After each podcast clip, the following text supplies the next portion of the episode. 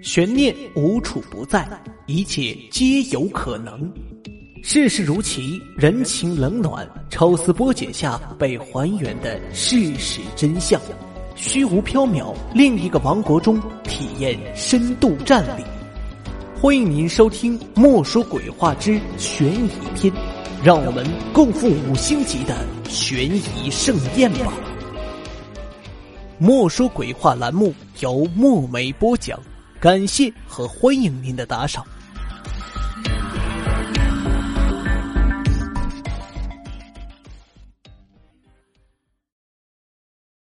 这个故事的名字叫《鬼不可欺》。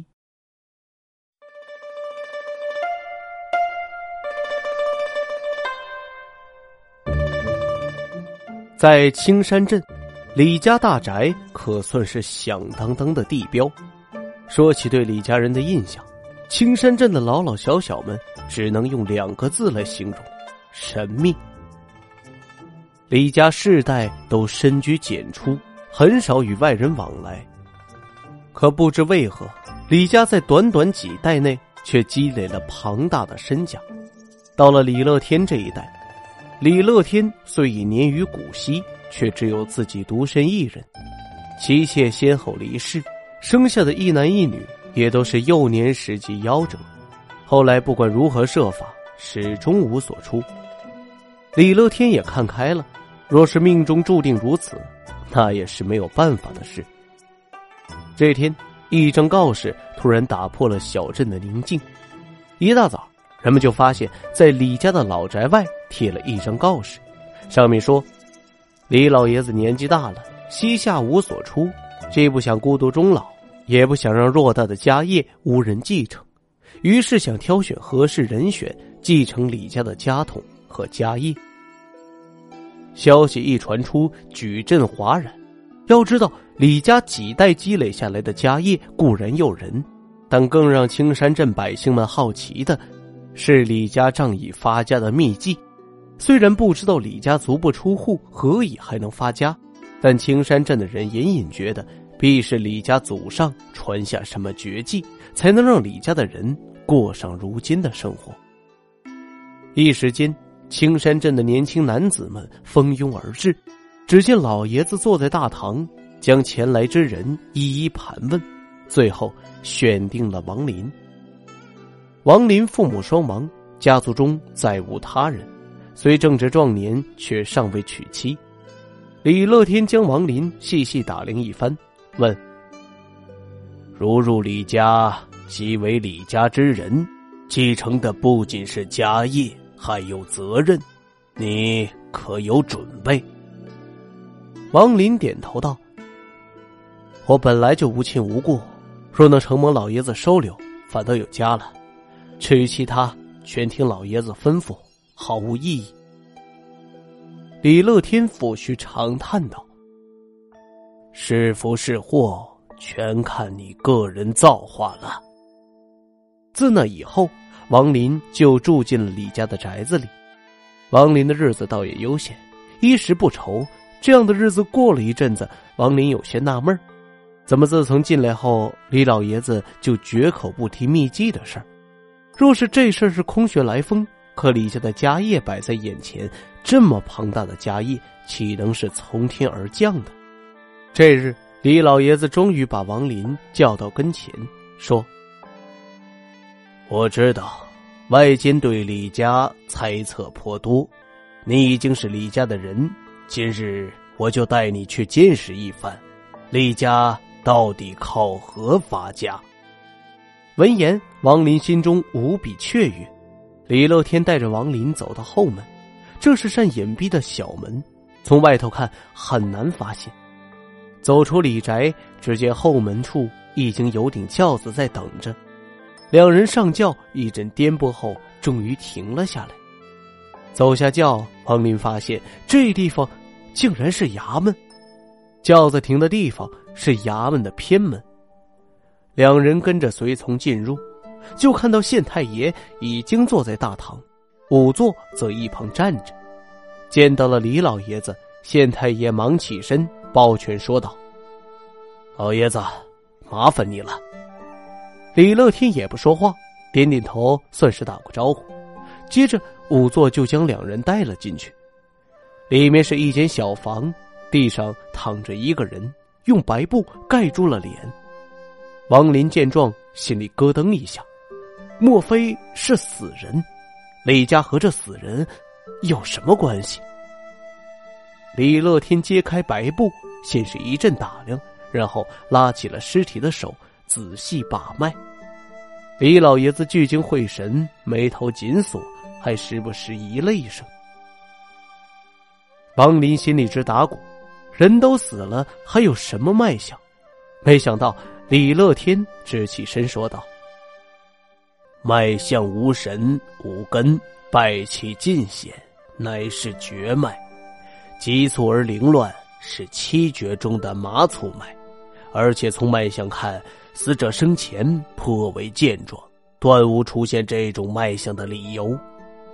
下毒之法极为隐晦，若是生前诊断，恐怕也难发觉。仵作躬身道：“多谢老爷子指点。”这些年来，若非老爷子的妙手，只怕这世间要多了不少冤死鬼了。李乐天道：“这乃分内事，不必言谢。若无其他事，我二人就告辞了。”县太爷将李乐天二人送到了门口，扶上了轿子，又恭敬的送了个大红包。回到李宅，李乐天喝着茶，对王林道：“这。”就是我李家的不传之秘，断鬼脉。王林惊得说不出话来。李乐天娓娓道来：生人之脉与死人之脉大不相同，人一死，脉象尽消，这只是表象。我李家有祖传秘法，能在人死后，只要不过三天，就能诊断出死者生前的那一刻脉象。这么一来，就可以知道死者是病死，或是遭横祸而死。王林问道：“那为何这些年来此事无人知晓？”李乐天摇头道：“这是属于我李家与历代官吏之间的秘密约定，此事绝不能为外人知晓，否则难保不会飞来横祸。对于官员来说，鬼脉之事。”毕竟是怪力乱神，靠此断案，让人笑掉大牙不说，只怕还会落得草菅人命、莫名断案的画饼，遭到同僚弹劾。而对于我李家来说，若是让歹徒知道我李家有这本事，歹徒行凶后，说不定会对李家不利，以图灭口。所以，我李家到青山镇定居后。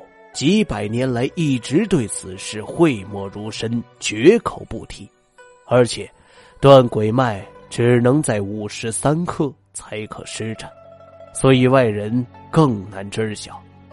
这些年来，外面的人只知道我李家有不传之秘，才能有如此身家，却始终对内情一无所知，便是因这缘故啊。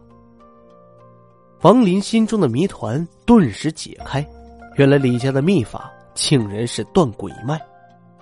自此以后，王林隔三差五的就跟着李乐天出诊，也渐渐学到了一些断鬼脉的秘术。鬼脉之学博大精深，可王林似乎在这方面颇具天赋，学起来特别快。看着王林渐渐有青出于蓝的样子，李乐天也颇为欣慰。这天，李乐天将王林叫到跟前，说道：“我要出一趟远门，可能要费些时日。你的断鬼脉之术已不在我之下，可以独当一面。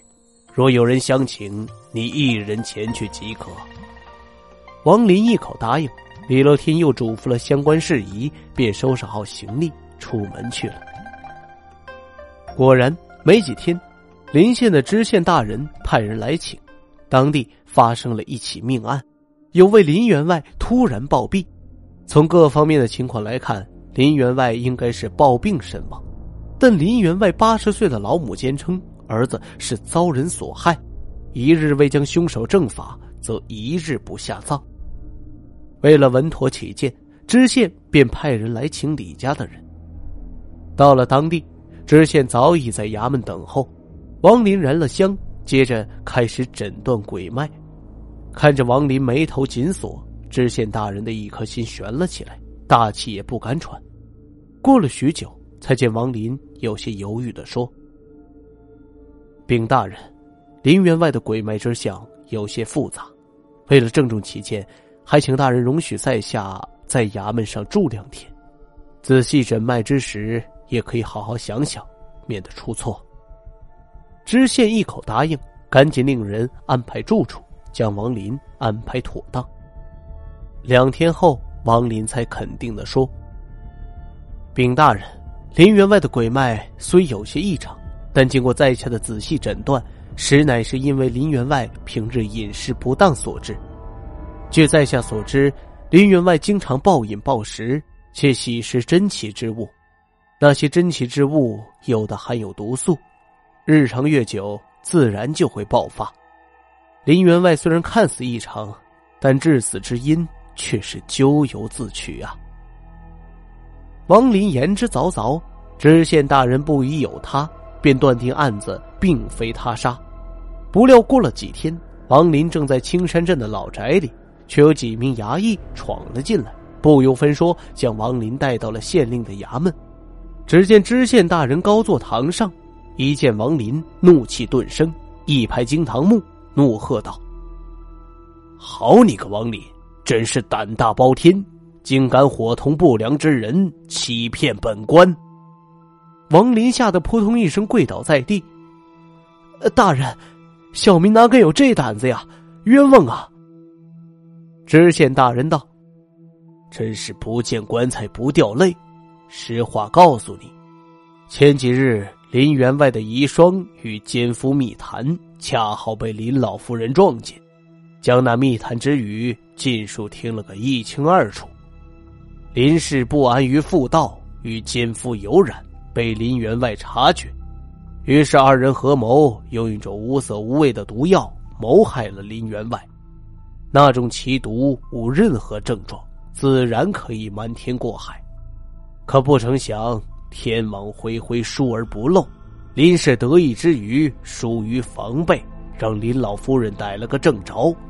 林氏已经供出，他早在你进入衙门诊鬼脉之前，就偷偷与你接洽，并赠了巨款，让你伙同他们二人一起欺瞒本官。这事人证物证俱在，容不得你抵赖。知县大喝一声：“来人！”将这厮关入大牢，等候发落。当晚，王林在大牢里发愁，却看到了一个熟悉的身影，原来是李乐天老爷子。王林见了，如救星般跪倒在地，痛哭道：“老爷子，救救我呀！”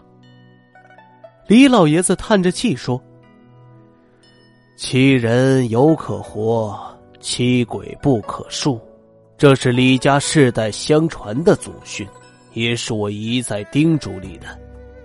没想到我不过外出了几天，你就能将之抛诸脑后。当初我不忍心让祖传之术失传，这才决定挑选合适人选当继承人，继承衣钵。我见你貌似忠厚，无亲无故，适合学这秘术，想不到你见财忘义。终究逃不过一个字，贪。王林哭着说：“我知道错了。当我得知林员外暴毙的真相后，心里也曾苦苦挣扎过。只不过对方开出的条件太诱人，才会一时糊涂啊。”李老爷子说：“一时糊涂的人何止你一个？你以为？”我李家为何会落到如今田地？偌大家业无人继承，皆因不少李家人逃不过这个摊子，结果不是难逃国法惩处，就是惨遭同伙灭口。偌大的一个家族，就只剩我孤身一人。尽管王林苦苦哀求，李老爷子仍不为所动，最后说。你为参与谋害人命，罪不至死。知县大人已决定判你充军十年，过几日即执行。你还年轻，十年后大可重新开始。而且你已得我真传，只盼你今后能好好做人，将这鬼脉之术用于正途，否则定难逃天网恢恢。说毕，李老爷子。飘然离去。